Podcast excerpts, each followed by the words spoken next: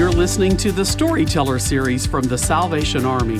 For more information or to share your questions and comments, visit salvationarmysoundcast.org. The Book of Acts, chapter 28. Once safely on shore, we found out that the island was called Malta. The islanders showed us unusual kindness. They built a fire and welcomed us all because it was raining and cold.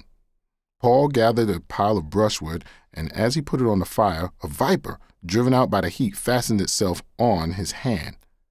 When the islanders saw the snake hanging from his hand, they said to each other, This man must be a murderer, for though he escaped from the sea, the goddess Justice has not allowed him to live. But Paul shook the snake off into the fire and suffered no ill effects. The people expected him to swell up or suddenly fall dead, but after waiting a long time and seeing nothing unusual happen to him, they changed their minds and said he was a god. There was an estate nearby that belonged to Publius, the chief official of the island. He welcomed us to his home and showed us generous hospitality for three days. His father was sick in bed, suffering from fever and dysentery. Paul went in to see him and, after prayer, placed his hands on him and healed him. When this had happened, the rest of the sick on the island came and were cured. They honored us in many ways, and when we were ready to sail, they furnished us with the supplies we needed. After three months, we put out to sea in a ship that had wintered in the island. It was an Alexandrian ship with the figurehead of the twin gods Castor and Pollux. We put in at Syracuse and stayed there three days. The next day, the south wind came up, and on the following day, we reached Puteoli. There, we found some brothers and sisters who invited us to spend a week with them. And so we came to Rome. The brothers and sisters there had heard that we were coming, and they traveled as far as the Forum of Appius and the three taverns to meet us. At the sight of these people, Paul thanked God and was encouraged. When we got to Rome, Paul was allowed to live by himself with a soldier to guard him. Three days later, he called together the local Jewish leaders. When they had assembled, Paul said to them, My brothers, although I have done nothing against our people or against the customs of our ancestors, I was arrested in Jerusalem and handed over to the Romans. They examined me and wanted to release me because I was not guilty of any crime deserving death. The Jews objected, so I was compelled to make an appeal to Caesar. I certainly did not intend to bring any charge against my own people. For this reason, I have asked to see you and talk with you. It is because of the hope of Israel that I am bound with this chain. They replied, We have not received any letters from Judea concerning you, and none of our people who have come from there has reported or said anything bad about you. But we want to hear what your views are, for we know that people everywhere are talking against this sect. They arranged to meet Paul on a certain day and came in even larger numbers to the place where he was staying. He witnessed to them from morning till evening, explaining about the kingdom of God, and from the law of Moses and from the prophets he tried to persuade them about Jesus. Some were convinced by what he said, but others would not believe.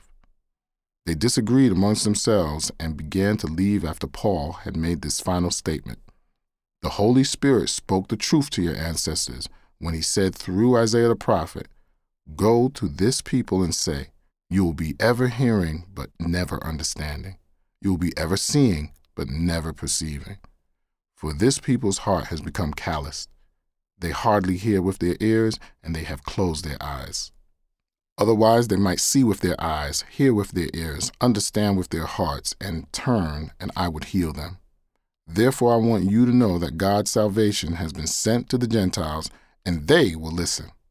For two whole years, Paul stayed there in his own rented house and welcomed all who came to see him. He proclaimed the kingdom of God and taught about the Lord Jesus Christ with all boldness and without hindrance.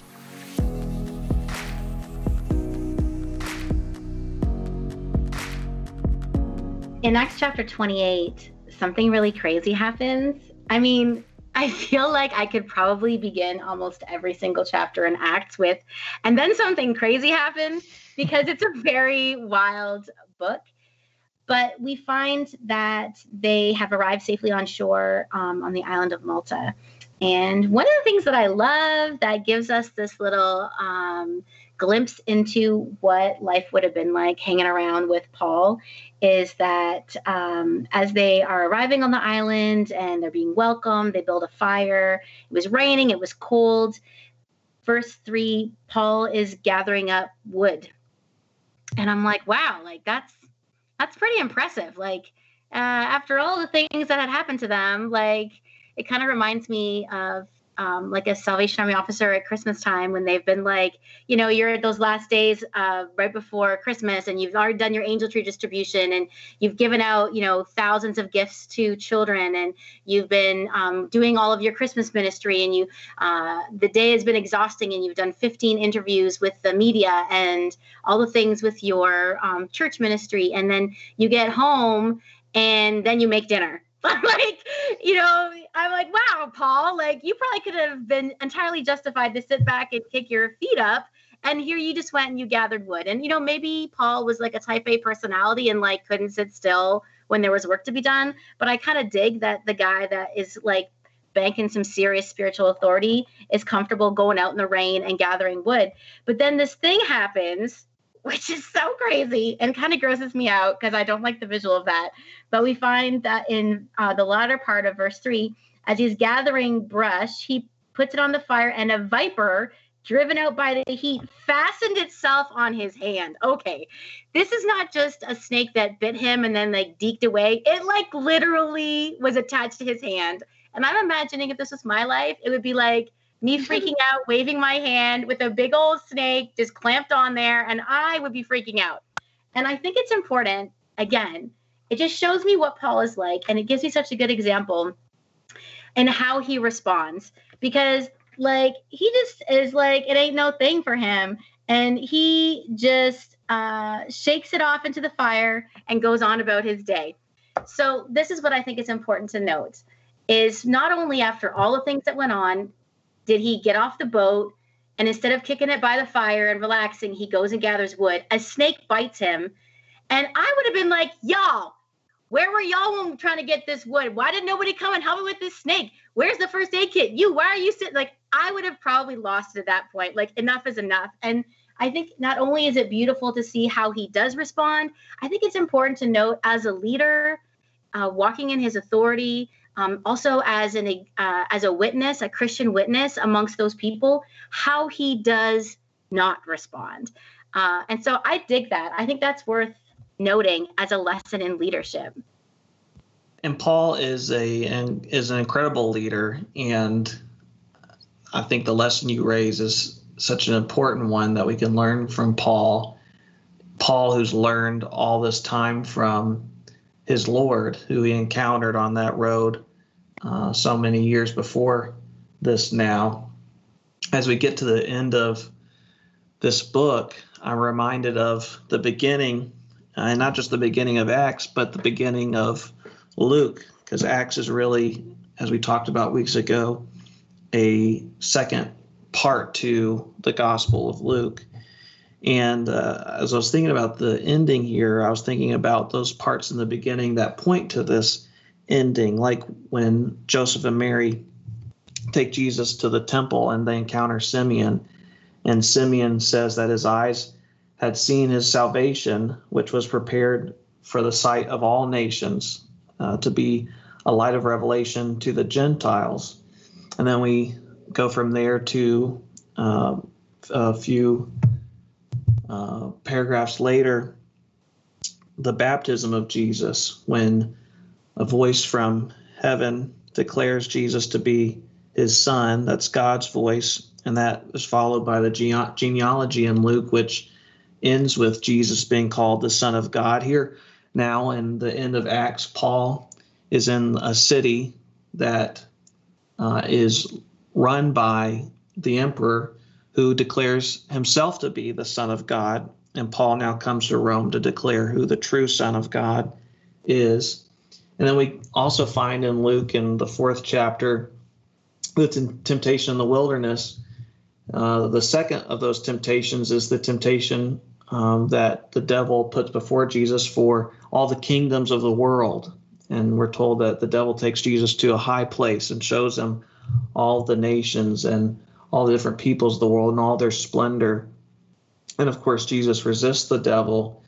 And I've wondered if Jesus, in that moment, uh, is thinking about all that was to come after and the, the way in which the kingdom was intended to spread. Uh, and here we find Paul is one of those chosen people who, rather than giving in to the devil's demands, continues to spread the kingdom as it was intended to, uh, and is now finally bringing the gospel to the ends of the, the earth, to Rome, which is something that the devil had offered Jesus a long time before this, uh, and Jesus had resisted. It's just an amazing story that Luke unfolds from start to finish. This story of the gospel of Jesus overcoming the world. And you know, I'm so inspired by Paul. He says in verse 20, because of the hope of Israel, that is, uh, it is because of the hope of Israel that I am wearing this chain. And it makes me think that now we are 2,000 plus years later, and whatever we are going through, or we are all going through different things, we might not be wearing physical chains, but whatever we are in or whatever we face, it is because of the hope of Israel. Yet today, it is because of the hope of God's people. And Caleb, as you said, the hope of the kingdom of God and the fulfillment of the kingdom of God that that we are where we are. And uh, Paul so inspires me in this whole account in Acts. Um, I think it's very interesting just to learn about and read about how Paul was treated um, you know, I, I, through his whole journey, of course, he went to jail and had uh, been on trial. Um, the Jews just really made sure that they knew that, that that that they were against him to a certain extent. And here he is in Rome. He's able to preach to them again, and and all throughout this whole time, he's kept a level head, even though he's been treated poorly, and now he's been treated well you know they received him um, in, in the islands there and they're receiving him in rome as well. And so i just i'm encouraged that you know no matter whether it's the hard times or you know where people not believing you people are persecuting you or you have to defend who defend your i won't say defend your christianity but speak the truth through his word and maybe testify to others. And that there may be some um, something there where people might not believe you right off. But if you just keep your level head and continue to speak the truth, then I think some people's hearts might be softened. Um, some people might come and might believe in what you're saying and believe in the Lord Jesus. So that's encouraging for me to see that this didn't end with him staying in jail, you know. Um, and so uh, that that's really what I got from this is that he's able to still, even in Rome, uh, preach and and welcome people.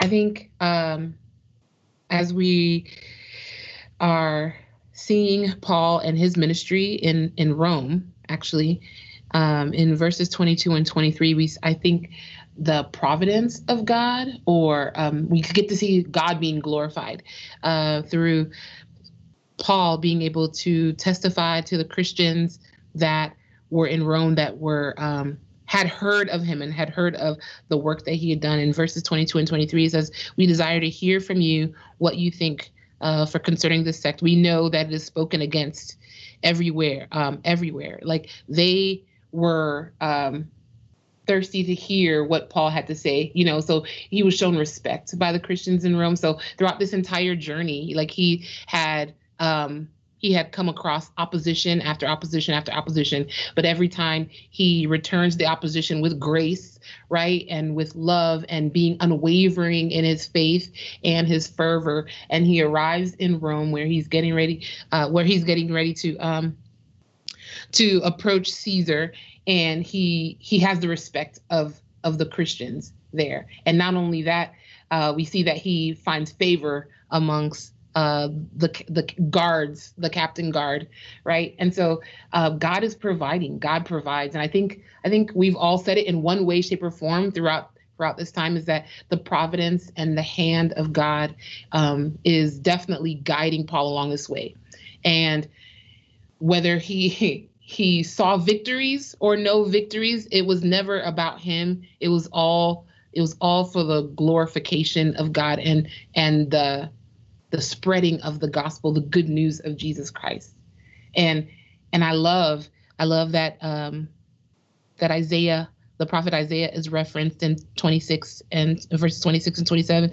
Go to this people and say, Hearing you will hear and shall not understand. And I'm reading out of the English the ESV version, but seeing you will see and not and not see and not understand. But for the hearts of his people have grown dull. Their ears are hard of hearing, and their eyes they have been closed, um, lest they should see with their eyes and hear with their ears, and should they understand with their hearts and turn, so that I should heal them. God wants to heal his people, right? Like God wants to heal his people, and the whole the whole life of Paul the whole if you if we were to make a summation of it is to is to point people to their to their creator. And he really is i mean not to like put paul on this big old pedestal or anything like that but he's a reconciliator right? He's trying to reconciliate god between uh be, be, the people and their god.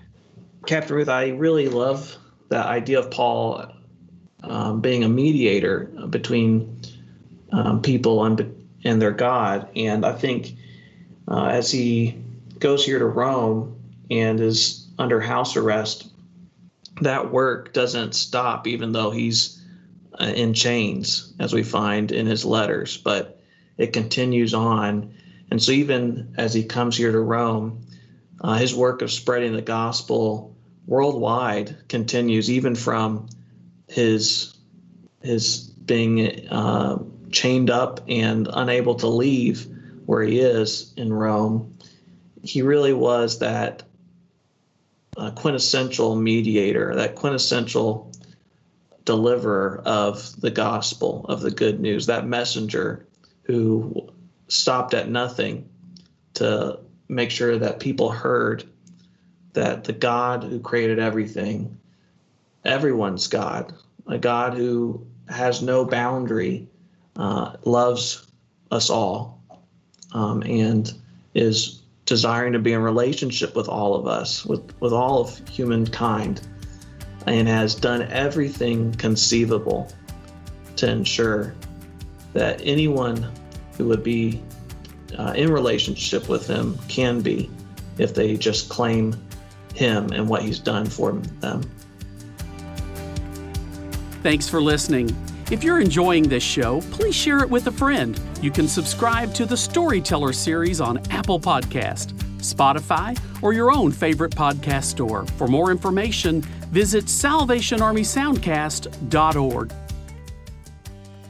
Lord, thank you so much for this amazing opportunity that we have to uh, to share in fellowship like this, in conversation like this, uh, about your word and about the power of your word, Lord, and uh, just let your word inspire us.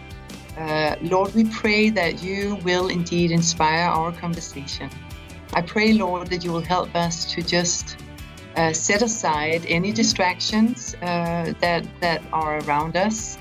Uh, we pray that for all the technicalities, Lord, that everything will just be smooth and we thank you, Lord, that we can meet even in a in a virtual room like this. Thank you that your word brings life and brings uh, new vision and, and, and, freshness, Lord, and you just uh, show us something new uh, of you. We pray also now, Lord, as as these episodes are airing every day, Lord, we pray that there will be people who uh, will be less inspired, challenged, maybe even saved, Lord. We pray in the name of Jesus, our Lord and Savior. Amen. This hmm. has really encouraged my spirit. Yes.